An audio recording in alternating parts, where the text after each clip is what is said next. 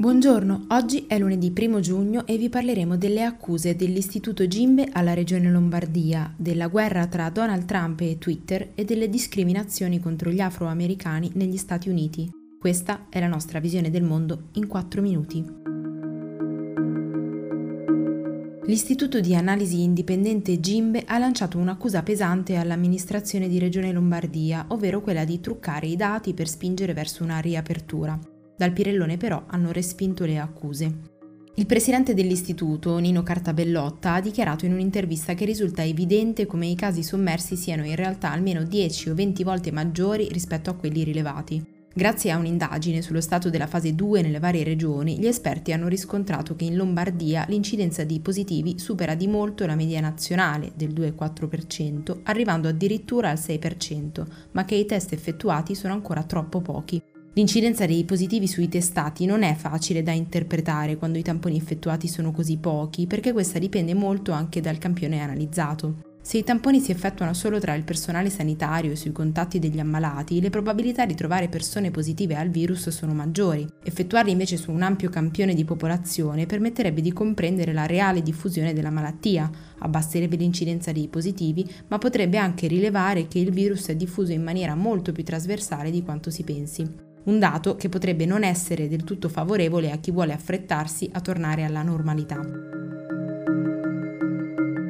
Il presidente degli Stati Uniti Donald Trump è entrato in aperto conflitto con Twitter. Tutto è cominciato con un tweet in cui l'inquilino della Casa Bianca sostiene che il voto da remoto, una pratica usata negli Stati Uniti già prima del coronavirus, sarebbe profondamente fraudolento perché le schede potrebbero essere rubate, contraffatte o stampate illegalmente.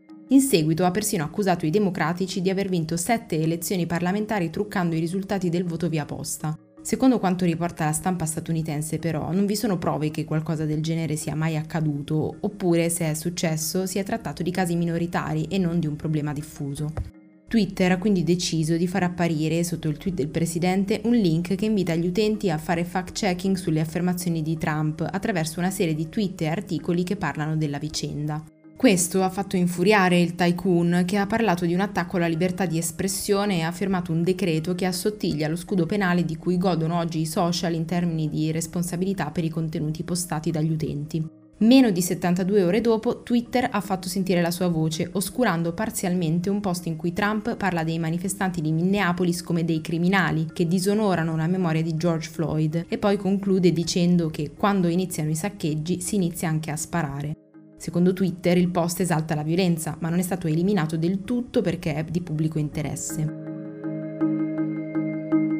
L'ennesimo caso di morte violenta di un cittadino afroamericano per mano di un agente della polizia ha risvegliato un'ondata di proteste negli Stati Uniti.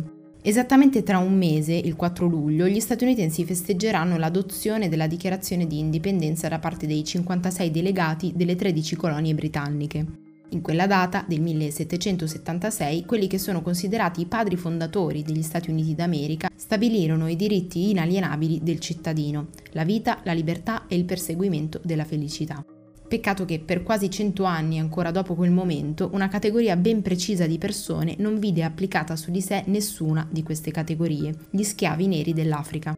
La segregazione razziale rimase una realtà per moltissimi anni ancora e in un certo senso lo è tutt'oggi. La pandemia di coronavirus ha dimostrato che non tutti i cittadini statunitensi sono uguali, né nella vita quotidiana né di fronte alla legge o all'autorità. Per fare un esempio, il 33% delle persone ospitalizzate per la Covid-19 appartiene alla comunità afroamericana, nonostante rappresenti solo il 13% del totale. Nella città di Chicago, storicamente lacerata dai conflitti etnici, il 68% delle morti legate al coronavirus era afroamericano.